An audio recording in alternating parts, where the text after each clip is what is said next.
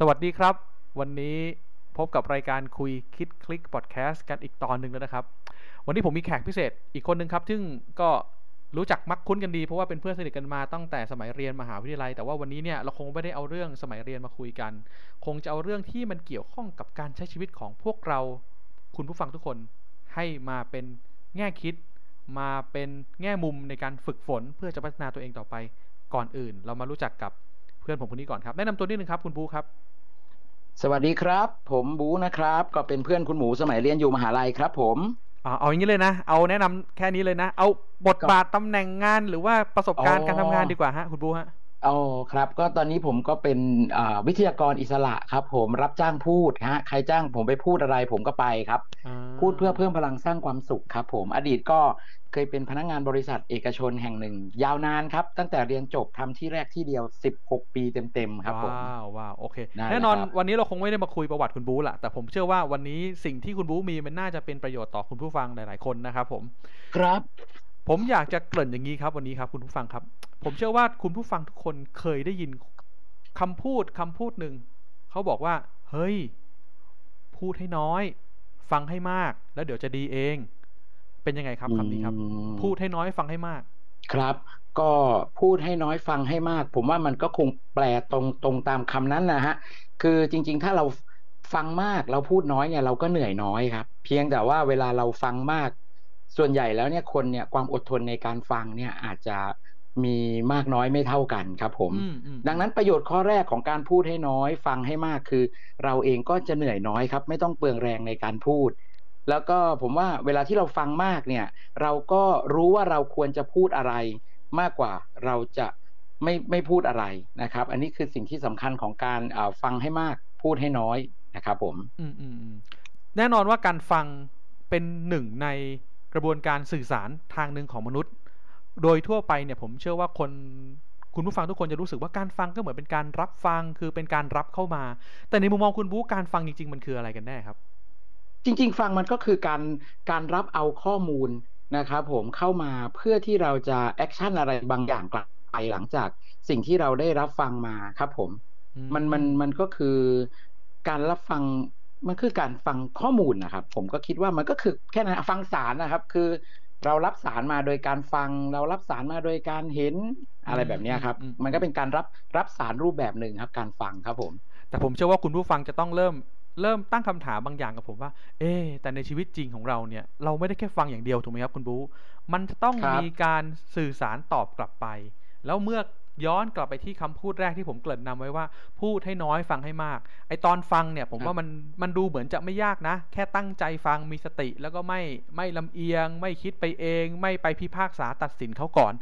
แต่จังหวะครับที่ฟังเสร็จ โดยเฉพาะคนที่เป็นพ่อแม่ผู้ปกครองที่ต้องฟังลูกฟังหลาน คนที่ต้องเป็นครูต้องฟังลูกศิษย์เนี่ยครับจังหวะที่เราฟังเสร็จเนี่ย เราจะพูดน้อยๆ แล้วมันมีผลประโยชน์ หรือว่ามันมี มีคุณค่าต่อการพูดน้อยๆ นั้นได้อย่างไรครับ คุณวูมีแนวทางหรือว่ามีเทคนิคมีข้อเสนอแนะยังไงบ้างครับเชิญเลยครับอืมอ๋อโอเค ถ้าอย่างนั้นมันอาจจะต้องกลับไปสักนิดหนึ่งในในประสบการณ์สิบกว่าปีที่ผ่านมาของผมในแง่ของการเป็นนักขายหรือเป็นยินดีเซลล์แล้วกันเนาะยินดีมันเลยจะครับมีมันจะมีทักษะหนึ่งของเซลล์ที่เรียกว่าการ acknowledge นะครับ หรือการการแสดงการรับรู้อืมนะคือผมว่าถ้าเราจะรับฟังแล้วอ่า ในในในในเชิงของนักขายเนี่ยเขาเขาเอาตรงเนี้ยมาเพื่อเป็นการแสดงให้ผู้พูดเนี่ยในฐานะบางทีเราเป็นคนฟังเนี่ยการ acknowledge ไปก่อนที่เราจะตอบอะไรสวนกลับไปเนี่ยอย่างน้อยมันจะทำให้คนพูดเนี่ยเขารับรู้หรือรู้สึกว่าเราเนี่ยกำลังฟังเขาอยู่ และเราเนี่ยเป็นพวกเดียวกับเขาครับอ่าดังนั้นเนี่ยเมื่อเรารับฟังข้อมูลจากผู้พูดที่เขาพูดมาถึงเรา ถามว่าไอ้ acknowledge เนี่ยมันช่วยให้เราตอบน้อยได้ยังไงหนึ่งมันช่วยให้เราเนี่ยเข้าใจสารตรงกับสิ่งที่ผู้พูดเนี่ยเขาจะสื่อมาถึงเราอืมพอเข้าใจตรงกันเนี่ยง่าย ๆ เลยครับ ก็คือ รับฟังถามตรงตอบตรง พูดมาตรง เราก็ตอบกลับไปตรงๆ มันก็จะช่วยลดในสิ่งที่เราพูดแล้วมันไม่ได้เกี่ยวกับสิ่งที่เขาพูดให้เราฟังครับแล้วก็ยังทำให้อีกฝ่ายหนึ่งเนี่ยรู้สึกว่าเราเข้าอกเข้าใจเขาอืมจากสิ่งที่เราแสดงการรับรู้เขาไป นั่นแหละครับผม คือนอกเหนือจากการแค่ว่าการสื่อสารนั้นจะมีประสิทธิภาพและคุณภาพมากขึ้นแล้วเนี่ย ยังช่วยอืม ในแง่ของการทำให้เข้าอกเข้าใจกันมากขึ้นด้วย ใช่ ใช่ครับ ถูกต้อง มัน มันช่วยทำให้เขาอกเข้าใจกันมากขึ้น ถูกต้อง พูดมาถึงตอนนี้ผมเชื่อว่าถ้าถ้าคุณผู้ฟังที่เป็นพ่อแม่ผู้ปกครอง หรือเป็นเพื่อนกัน หรือว่าเป็นครูบาอาจารย์ที่ที่ต้องทำหน้าที่ในการตอบกลับลูกศิษย์หรือว่าลูกลูกหลานของตัวเองเนี่ยไอ้คำว่า acknowledgement เนี่ยครับจริง ๆ แล้วมันมีครับมีเทคนิคมีทักษะหรือว่ามีวิธีการฝึกยังไงบ้างฮะถามว่าฝึกยังไงใช่ไหมครับ ใช่ครับ ก็อ่าขั้นแรกเนี่ย คุณต้องรู้จักมันมันก่อนนะครับว่าเจ้าตัวเนี้ยมันมันคืออะไรยังไงนะคฮะรับก็โดยเอาเอาคอนเซปต์ง่ายๆ แบบภาษาง่ายๆ ที่พูดแล้วเข้าใจง่ายเลยก็คือว่ามันคือการแสดงรับการรับรู้อืมให้อีกฝ่ายหนึ่งรับรู้ว่าเราเนี่ย กำลังฟังเขาอยู่นะ ให้อีกฝ่ายหนึ่งรับรู้ว่าเราสนอกสนใจเขาครับอาจจะเป็นภาษากายอืมนะครับ เช่นการพยักหน้าอ่ายิ้มรับ อันนี้ก็ถือเป็นการ acknowledge รูปแบบหนึ่งอันนี้ง่ายสุดหรือเป็ละนอ่าอ่า อันนี้ง่ายสุดเลยนะฮะครับสบตายิ้มรับใช้ภาษากาย ใช่ครับใช่ค่ะ อันนี้แบบง่ายๆ เป็นชีวิตประจำวันซึ่งผมเชื่อว่าจริง ๆ เกือบทุกคนเนี่ยก็ทำอยู่แล้วแหละเวลาเราสื่อสารกับคนอื่น ถ้าเราสนใจเขาจริง ๆ กับอีกส่วนหนึ่งก็คือการใช้คำพูดที่เป็นประโยคสั้น ๆ ที่เรียกว่าการตอบกลับแบบเขาเรียกว่าสั้นกระชับ แล้วก็สอดรับกับสิ่งที่ผู้พูดนะพูดให้เราฟัง แต่ขอเน้นย้ำนะครับว่าเป็นประโยคสั้นๆ อย่าเป็นประยาโยควสั้นอ่าๆครับผมใช่ใช่ใช่ครับคุณหมูครับ เป็นประโยคสั้นเอาอย่างนี้เพื่อยกตัวอย่างให้เห็นภาพสมมติดีกว่าสมมติ สมมติว่าผมครับเนี่ยเป็นเป็นลูกแล้วกันเป็นลูกแล้วครับแล้วคุณบูเนี่ยเป็นเป็นผู้ปกครองเป็นพ่อเป็นแม่แล้วกันนะครับ ลูกเนี่ยผมก็กลับมาที่บ้านด้วยความรู้สึกวันนี้ไม่ค่อยสบายใจ เพราะว่าต้องตัดสินใจบางอย่าง ลูกก็มาถามคุณพ่อคุณแม่ว่า พ่อครับ พ่อครับเรียกคุณพ่อดีกว่านะคุณกับคุณบูนะพ่อครับ พ่อครับ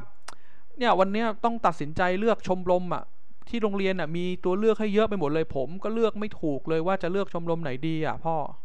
ถ้าคุณบูธต้องตอบต้องตอบยังไงอะ ที่ว่าตอบให้สั้นอ่ากระชับอะไรครับสอดรับกับการรับรู้ๆอืม ก็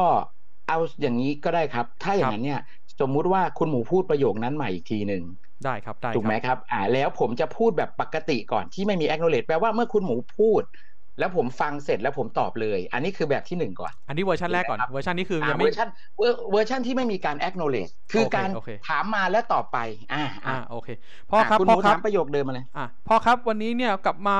โอ้เอาใหม่เอาใหม่นะเอาใหม่นะแหมเหมือนเหมือนเราต้องมา acting กันผ่านการคุยกันนะ ไม่มีปัญหาไม่เป็นปัญหานะฮะ พ่อครับวันเนี้ยเอ่อยังรู้สึกสับสนอยู่เลยเนี่ย กลับมาจากโรงเรียนแล้วอะ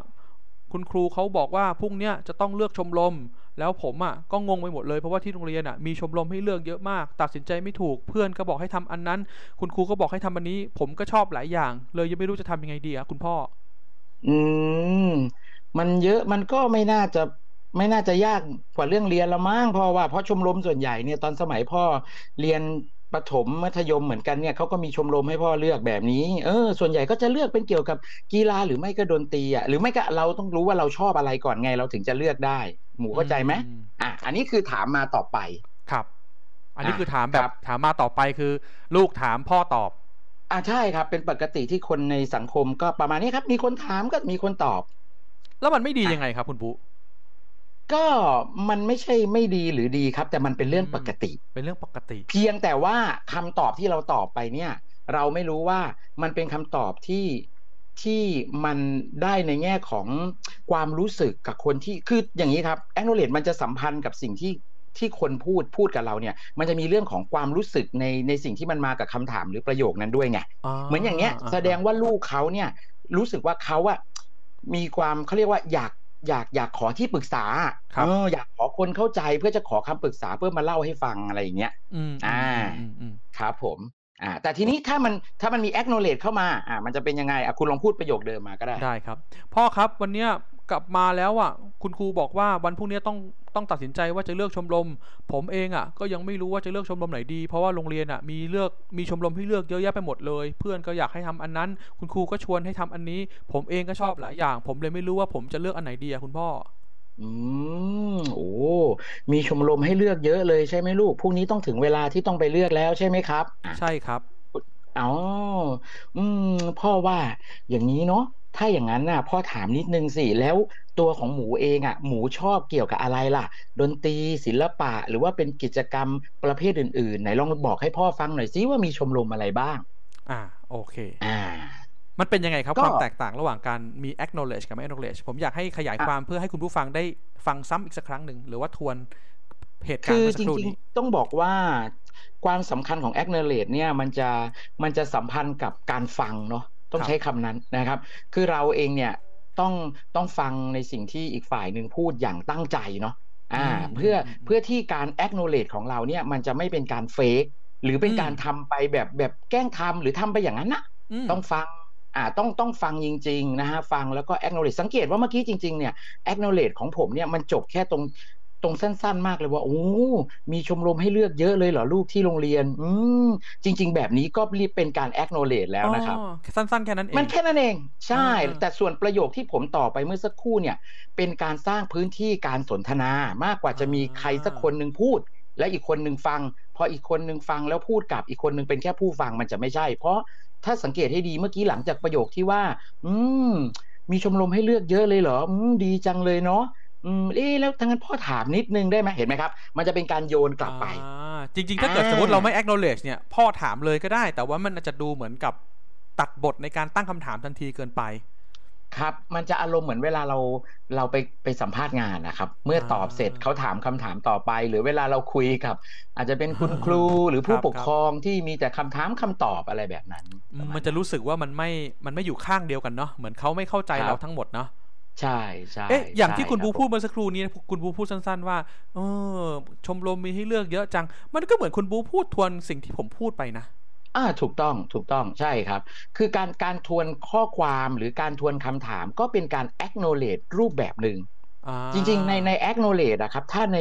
ในในส่วนที่ผมได้ศึกษามาเนาะมันจะมีอยู่สักสามประเภทนะคครัรับบผมคือการแสดงการรับรู้เนี่ยด้วยประโยคเนี่ย มันจะมีอยู่สามประเภท คือ acknowledge ประเภทที่หนึ่งเราเรียกมันว่าการสะท้อนคำพูดอย่างเมื่อกี้เลย อ่า คือสะท้อนกลับไปเลย เช่น เช่น สมมุติว่าถ้าประโยคบอกอ่าคุณแม่ครับ อ่า สมมุตินะครับ คุณแม่ครับครับเดี๋ยวนี้ใคร ๆเขาก็เรียนพิเศษกันทั้งนั้น อ่าอืมสมมติแบบลูกอาจจะกลับมาพูดกับเราแค่นี้เวลากลับมาถึงบ้านคุณแม่ครับ เดี๋ยวนี้ใคร ๆ ก็เรียนพิเศษกันทั้งนั้น อืมเออแม่ก็ว่าจริงเนาะเพราะเดี๋ยวนี้คุยกับเพื่อนคนไหนเขาว่าใคร ๆ ก็เรียนพิเศษกันทั้งนั้นเห็นไหมฮะแค่นี้เองสั้น สั้นอ่าๆนะครับนอันนี้มันเรียกว่าเป็นประเภทแบบสะท้อนคำพูดๆครับนะฮะผมอันที่สองเนี่ยมันเป็นเรียกว่าการสรุปใจความครับคุณหมูยังไงครับคุณบูอ่า สรุปใจความสมมติอะคุณหมูเป็นเด็กคนเมื่อกี้แล้วบอกอยากเรียนพิเศษ คุณหมูอ่าลองพูดประโยคสั้นๆเมื่อกี้มา คุณพ่อครับ คุณพ่อครับเนี่ยสมัยเนี้ยใครๆก็เรียนพิเศษด้วยกันทั้งนั้นเลยอะโอ้แสดงว่าสมัยเนี้ย เด็กๆรุ่นลูกเนี่ยเขาแบบมีการแข่งขันกันสูงเลยเนาะ อืมเอ๊ะอ๋อก็ถามนิดนึงสิแล้วส่วนใหญ่เพื่อนเนี่ยเขาเรียนวิชาอะไรกันอะในห้องของหมูอะเห็นไหมครับอ๋อสังเกตไหมครับโอว่า acknowledge แล้วถ้ามันมีพ่วงในเรื่องของการถามกลับไปด้วยเนี่ย มันจะเกิดพื้นที่การสนทนา ใช่ใช่ใช่เรารู้สึกได้เลยว่าอ่าการมี acknowledge นิดนึงแล้วเวลาเราถูกถาม เราจะรู้สึกอยากจะคุยต่อ เราอยากถูกต้จะองครับมีมีส่วนร่วมในการคุยนั้นมากขึ้นใช่อ่านั่นนะครับคือคำตอบมันอยู่ในคำคำพูดของคุณหมูเมื่อกี้เลยคือ อยาก คือ acknowledge เนี่ยถ้าเราพูดเป็นภาษาละครก็เรียกว่าดราม่าล้วนๆเลยฮะอืมเป็นดราม่าที่ทำให้คนเนี่ยรู้สึกว่าอยากพูดอยากคุยอะแต่เป็นดราม่าอ่าที่เกิดขึ้นจากความจริงใจไม่ใช่เฟกเอาอะถูกต้องถูกต้องถูกต้องอืมอืมอืมนั่นแหละเมื่อกี้ครับเมื่อกี้คุณคือเป็นในเรื่อง feeling อะเมื่อกี้คุณบูคุณบูพูดไปแล้วว่าอย่างที่หนึ่งคือสะท้อนคำพูดตรงไปตรงมาเลย อย่างที่สองคือสรุปใจความสำคัญอย่างที่สามคืออะไรครับ ก็คือการสะท้อนกลับความรู้สึกครับ คือความอันแรกสึสะท้อนคำพูดเขาพูดหนึ่งสองสามมา เราก็หนึ่งสองสามเหมือนกันเลยแป๊บเหมือนเหมือนก๊อปปี้เลย อันที่สองหนึ่งสองสามอืมมาเป็นตัวเลขอาราบิก อันนี้เรียกว่าเป็นสรุปใจความ ซึ่งสรุปใจความนี้ต้องใช้ทักษะการฟังที่ดีขึ้น ก็ใช้ทักษะการฟังที่ดีขึ้น ประกอบกับการที่อาจจะมีเรื่องของความรู้ทั่วไป ความรู้รอบตัวในการในประมาณหนึ่ในงการจับประเด็นคือมันนะมันก็จะเป็นขั้นขึ้นมาครับผมครับมันจะเป็นผมขั้นขึ้นมานี่ปกติ ส่วนอันอันที่สามเนี่ยที่เป็นการสะท้อนความรู้สึกเนี่ยอันนี้ง่าย ๆ เลย ก็คือนอกจากจับใจความอะมันต้องจับความรู้สึกเด็กคนนี้ด้วยไงเช่น ถ้าเป็นประโยคเมื่อกี้ขเอาองผมหมูผมผใช่มไหมผมผมนึกตัวอย่างออกอย่างหนึ่งเดี๋ยวผมขออนุญาต สมมติคุณบูเป็นคุณครูได้ไหมฮะครูบูได้คแล้วรับผมเป็นนักเรียนดีไหมฮะ เพื่อให้อืมคุณผู้ฟังอืมเขาเห็นได้ได้เปลี่ยนเปลี่ยนบรรยากาศบ้างครูบูครูบู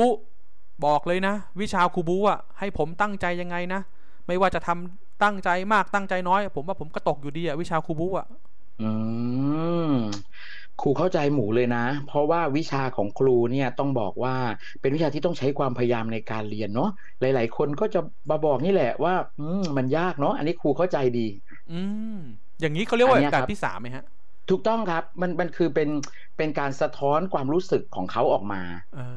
ออ่าแสดงว่าถ้าเกิดครับสมมุติว่าครูบูเนี่ยจะใช้เทคนิคข้อที่หนึ่งว่าสะท้อนคำพูดเนี่ยจะบอกตรงๆว่าใช่สิ ไม่ว่าเธอจะตั้งใจเรียนไม่ตั้งใจเรียนเธอก็ตกวิชาครูอยู่ดีไอ้อย่างนี้ห้ามพูดแน่นอนถูกไหมครับคุณบูอ่าใช่ครับ เพราะว่าการใช้ acknowledge อย่างที่ผมบอกครับ คือมันมันต้องฟังฟังในสิ่งที่เขาพูดมาก่อน แล้วเราก็รู้ว่า ประโยคในความรู้สึกแบบไหนต้องต้องใช้ acknowledge ว้าวประเภทอะไรว้าวสุดยอดมากเลยสุดยอดมากเลย เออผมดูแล้วเรื่องนี้มันเป็นดูเรื่องดูเป็นเรื่องที่ไม่ได้เรื่องที่อะไรล่ะ เป็นเรื่องที่คนพูดถึงในสังคมน้อยนะ แต่กลายเป็นว่าสิ่งเนี้ยเป็นสิ่งเล็ก ๆ ที่สามารถสร้างการเปลี่ยนแปลงในการใช้ชีวิตของคนในสังคมได้เยอะพอสมควร ครับอืคุณอหือคุณบู๊มีคำแนะนำกับคุณผู้ฟังอย่างอื่นไหมครับ ถ้าอยากจะฝึกเรื่องกระบวนการ acknowledge เพื่อจะ ทำให้เราสามารถมีชีวิตที่เอ่อไหลลื่น แล้วก็สามารถครับเข้ากับการใช้ชีวิตในสังคมปัจจุบันได้มากขึ้น อืมสำหรับผมนะฮะ ถ้าจะ acknowledge ให้เก่ง ต้องฝึกฟังเลยครับอืม ฟังและฟังเท่านั้นจริง ๆ ครับครับคือผมจริง ๆ เอาจริงนะคุณหมูนะ คือ ถ้าเราฝึกมันจนเชี่ยวชาญนะครับ เมื่อเราก้าวข้ามคำว่าพยายามอะมันจะปรับไปเป็นความคุ้นชิน เหมือนคุณแปลงฟันทุกเช้าอะอืก็ไม่ต้องมีใครมาสอนคุณแปลงฟัน เหมือนคุณกินข้าว คุณก็กินเองเป็นละกินก๋วยเตี๋ยวอะก็ไม่ต้องมีใครมาสอนก็เหมือนกัน คือ ถ้าเราเป็นคนฟังคนอื่นอย่างตั้งใจ ผมใช้คำนั้นนะครับฟังอย่างตั้งใจ ฝึกฟังทุกวันหรือทุกขณะที่มีคนมาพูดให้คุณฟังเนี่ยอืมโดยปกติแล้วปฏิกิริยา acknowledge อะครับ มันจะออกมาโดยธรรมชาติอืมโดยที่บางทีเราอาจจะไม่รู้ตัวด้วยซ้ำว่าเนี่ยเรา act เขาไปแล้ว เพราะถ้าเรากลับไปที่คำว่า acknowledge เนี่ยนะครับหรือมันจะเรียก acknowledgement ก็ได้คือ มันคือการแสดงการรับรู้ครับเช่นอะไร เช่นคุณอะมาเล่าให้ฟังว่า เฮ้ยโหบู๊สุดยอดเลยว่าผมไม่ผมได้ลูกชายว่ะ เฮ้ย ผมเดินเข้าไปกอดคุณตบหลังคุณทีหนึ่งเฮ้ยดีใจด้วยว่าเพื่อน แค่นี้ก็คือ acknowledge แล้วครับอ่ามันโเมันคือการแสดงการรับรู้อะครับผมผมผมผมว่าถ้าใช้คำว่าการแสดงการรับรู้เนี่ยเราจะเห็นภาพมากขึ้น ใช่ครับ ชัดเจนมากชัดเจนอ่ามากเพียงแต่ว่าไอ้ประโยคที่เราคุยกันเรียกว่าประโยค acknowledge เนี่ยถ้าคุณจะบอกว่ามัน advance ขึ้นมาอีกขั้นกึงผมก็ขอใช้คำว่าสำหรับคนที่รู้ดีกว่าอืม ถ้าคนที่รู้อะเขาจะรู้จักวิธีใช้มัน ซึ่งจริง ๆ เนี่ย ถ้าถ้าคนที่เขาฟังเราอยู่ตอนเนี้ย ฟังดูให้ดีเนี่ย ก็จะพบว่ามันเกิดการ acknowledge เกือบตลอดเวลาของการพูดคุยของเรานะครับผม อ่า แค่นั้นเองมอืมแสดงว่าการ acknowledge มีมีประโยชน์นอกเหนือจากไม่ไม่ใช่เพียงแค่การคุยละผมสามารถใช้ในการตอบแชทก็ได้สิครับ คุยไลน์อะ ถูกไหมฮะได้เพราะเพราะเพราะมันก็คือการสร้างเพียงแต่ว่าการการคุยผ่านข้อความเนี่ยมันอาจจะไม่ได้ยินเสียง ไม่รู้ว่าเขารู้สึกอย่างไรอ่าใช่ใช่ใช่ครับครับก็อย่างประเด็นที่คุณหมูบอกว่าใช้ผ่านทางไลน์ใช่ไหมครับ สมมุติคุณหมูมีปัญหาอะไรสักอย่างหนึ่งอ่าโหช่วงนี้อะง่ายๆเลยช่วงนี้งานอบรมนี่เลื่อนหมดเลยเนาะมีการโคพิมวิดพ์พิมพ์19ทำพิษหมดเลยพิมพ์เข้าไปอะคุณในพิมพ์ไลมาน์อ่าอะคุณพิมพ์เข้ามาเนี่ยโอ้บูเฮ้ยพวกนี้มันเป็นไงบ้างวะอ่าเนี่ยอ่าช่วงเนี้ยผม แน่นแย่เลยโควิดทำพิษผมอะครับแทนที่ผมจะตอบว่า แทนที่ผมจะตอบอะไรคุณกลับไปก่อนใช่ไหมคผรับมว่าเฮ้ยเพื่อนเราเฮ้ยเพื่อนกูเข้าใจมึงดีเลย เพื่อตอนเนี้ยกูก็โดนพิษโควิด ไม่ต่างจากมึงว่ะเข้าใจดีว่ะช่วงนี้เราต้องสติกับตั้งตัวดีๆไว้ยหาอะไรทำเพื่อแบบให้เราคิดบวกคิดบวกอะเห็นไหมครับ คือเอ้ยข้เฮ้อยสำคัญเพื่นคือการเข้าใจดีอ่าอ่าใช่ครับ คือมันจะเป็นเท็กซ์หรือจะเป็นคำพูดเป็นเสียง คือง่ายๆขอให้ให้อีกฝ่ายหนึ่งอะ รู้สึกว่า เราอะเข้าอกเข้าใจเขาอ่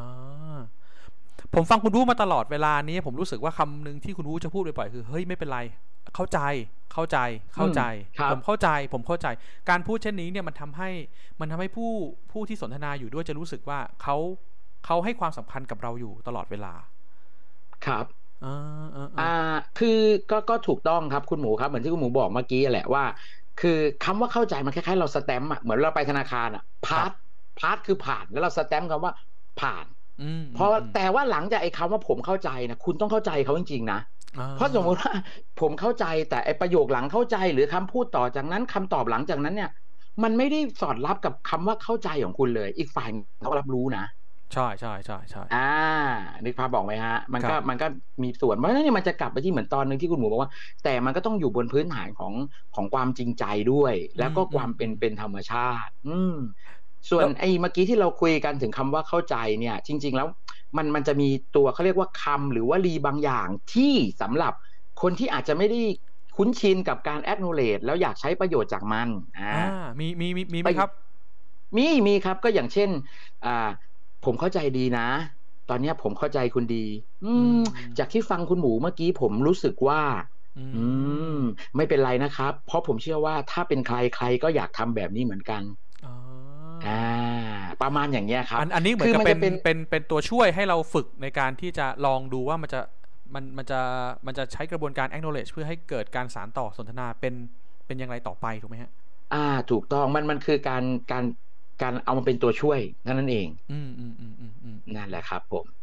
สุดท้ายนี้เห็นคุณบูจะพูดอยู่ตลอดเวลาว่าจะ acknowledge ได้จะสะท้อนคำพูดได้ดีเนี่ย ต้องฟังให้เป็น ต้องฟังให้เข้าครับใจจริง ๆ หลักการง่าย ๆ ซึ่งวันนี้เราไม่ได้พูดเรื่องการฟังอะเนาะหลักการง่าย ๆ ที่คุณบูอยากจะฝากคุณผู้ฟัง ว่าจะเป็นผู้ฟังที่ดีต้องเป็นยังไงดีฮะจะเป็นผู้ฟังที่ดีใช่ไหมครับครับ ต้องทำยังไงบ้างก็ฮะต้องอืมผมอาจจะตอบกำปั้นทุบดินไปนะคุณหมูนะดีฮะจะเป็นผู้ฟังที่ดีเนี่ย ก็ต้องฟังอะอืมคือคือคือคือผมเชื่อว่าคนเราทุกคนเนี่ย เรามีทักษะเนี้ยติดตัวมาพร้อมกับการพูด พร้อมกับการมองเห็นอยู่แล้วครับ คือตื่นลืมตาขึ้นมาคุณก็เห็นโลกเนาะครับคุณร้องอูแวแวน่ะคุณก็มีทักษะการพูดและพูดเพื่อเรียกร้องความสนใจอืมเนาะเวลาพ่อแม่เราเรียกเรา เราก็ได้ยินเราก็มีปฏิกิริยานั่นก็คือทักษะการฟังครับนะครับ ดังนั้นถามว่าจะฟังยังไงใช่ไหมครับ ให้มีประสิทธิภาพหรือฟังให้มันเกิดเกิดประสิทธิผลเนาะผมก็ตอบกำปั้นทุกดินตรงนี้ว่า ฟังก็คือฟังฮะผมเชื่อว่าคนที่เขาฟังเราคุยวันเนี้ย จริง ๆอะ เขาก็รู้ได้ครับ ว่าอืมฟังคือยังไง และไอ้ทุกวันเนี้ยที่การฟังมันไม่สำลิดผลนะเพราะอะไรอืมบางครั้งการฟังของเราเนี่ยเราใช้หูของเราก็จริง แต่จิตเราวิธีคิดหัวใจของเราเนี่ยเราอยู่กับคนตรงหน้าจริงหรือเปล่าอ่ามันคือตรงนั้นนะฮะ คืชัอดเจนมากฟังเนี่ยอาจอาจจะมาพร้อมกับคำว่าสติแล้วก็สมาธิครับสติก็คือรู้ตัวใช่ไหมสมาธิคือจดจ่อใช่ไหมคุณหมู ใช่ครับ อ่า คือถามว่าฟังยังไงก็ฟังนั่นแหละครับ เหมือนกับกินยังไงอะกินยังไงให้อิ่มก็กินให้อิ่มก็แค่นั้นอ่าเพียงแต่ว่าถ้าเกิดว่าผมอาจจะขอแบ่งปันในแง่ของที่เขาเรียกว่าพฤติกรรมแล้วกันดีครับอันนี้เป็นตัวช่วย คือเชิญเลยง่ายครับๆว่าฝึกฝึกท่าเหล่านี้บ่อยๆ คุณจะเป็นคนที่ฟังคนอื่นแล้วคนอื่นเขาจะรู้ว่าคุณน่ะตั้งใจฟังเขายังไงบ้างครับคุณบูอะเอาก็สักประมาณสามสามสี่ข้อแล้วกันเนาะข้อแรกเลยนะครับ เวลาคุณฟังใครก็ตาม คุณจงสบตา ผู้พูด อันนี้อืมผมพูดแบบเห็นภาพชัดที่สุดเลยนะ เอาแบบเป็นเป็นเป็นรูปธรรมเลยแล้วกันอันแรกต้องสบตาคู่สนทนาครับอืมอืมอืมถ้าตาคุณจะไปตรงอื่นไปที่ใบหูเขาไปที่ไทยทอยไปที่คนเดินผ่านไปผ่านมา แปลว่าตรงนั้นนะคุณหลุดจากการตั้งใจฟังเขาละอันแรชักดสเจบนตามากครับ อันนี้ชัดเจนมากครับ ผมครับฮะอันที่สองฮะบตาคือสบตา อันที่สองก็คือ การที่คุณเนี่ยสนใจอวัจนภาษาของเขา หรือการแสดงอวัจนภาษาหรือท่าทาง เช่น ถ้าเขาพูดอะไรก็ตามที่มันมีมูทโทนไปทางการ อยากให้เราแสดงความดีใจ คุณอาจจะมีภาษากายบางอย่าง เช่น คุณยิ้มให้เขา คุณอาจจะยกนิ้วโป้งให้เขาอืมคุณอาจจะตั้งตัวตรงขึ้นมา เวลาเขาเล่าเรื่องที่เขาตั้งใจเล่าอืมถ้าเราอาจจะนอนพิงพนักเก้าอี้อยู่ แล้วก็ตั้งตัวตรงขึ้นมา หรือเช่น ถ้าเขาพูดอยู่แล้วเขาเหลือบมองนาฬิกา คุณก็ไม่ใช่ว่าสบตาเขาอย่างเดียว โทษนะครับ ติดตัวอะเงี้ยคือแปลว่าเขาอะกำลังถูกให้ความสนใจอืมภาพบอกไหมฮะ คือนึกคออกนเลยฮะเนี่ยมันจะเห็นเป็นภาพมากกว่า แค่น้ำเสียงหรือคำพูดถูกต้องถูกต้องอ่าแล้วถ้าเกิดเช่นสมมุติผมกับคุณเนี่ยเป็นเพื่อนสนิทเป็นเพศชายเหมือนกัน เพื่อนเล่าอะไรมาที่เป็นเรื่องเศร้าเรื่องที่เขาท้อแท้ เราอาจจะเอื้อมมือไปแตะที่มือเขาหรือไปตบไหล่เขาไปโอบเขามันได้หมด อันนี้ผมอืมพูดถึงแง่ว่าจงแสดงภาษากายบางอย่างมากกว่าแค่คุณนั่งฟังเฉยอ่าๆอ่าอ่าผมทัวร์ก่อนนะ ข้อที่หนึ่งศบตาอันนี้ง่ายสุดชัดเจนมาก ห้ามศบอย่างใช่อื่น เอาตาคเลรับยอันที่สองใช่คือสนใจท่าทางภาษากายที่คุณบูใช้คำว่าอวัจนภาษา ใช่ แล้วก็นอกจากสนใจแล้วก็แสดงภาษาอ๋อรวมกายถึงแสบางดองย่างของด้เราวยด้วย อ่า ใช่ แสดงใช่ภาษากายของเราจะเบิกตาโพลงจะยืนนั่งตรงจะโอบไหล่จับมือแล้วแต่สถานการณ์ความสนิทสนม ใช่ อืม ใช่ใช่อย่างที่ใช่สามรับคุณผบูครับ อย่างที่สามอย่างที่สามเนี่ยเราเรียกว่าอืมจริงๆต้องบอกว่าแสดงการรับรู้นั่นแหละ แต่มันอาจจะเป็นในเรื่องของ จริงเหรอหมู ใช่เหรอ เฮ้ยอืมขนาดนั้นเลยเหรอ เห็นด้วย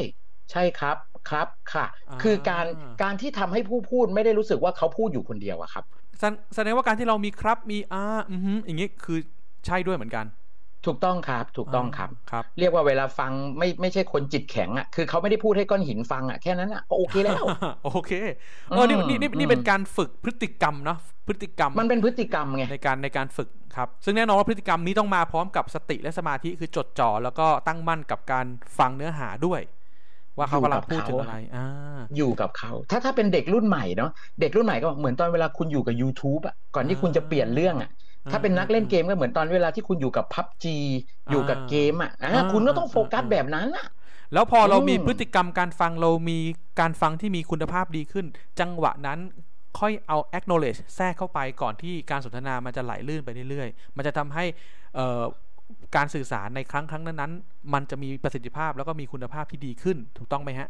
ก็ถูกต้องครับ เพราะว่าอืจมริง ๆ แล้ว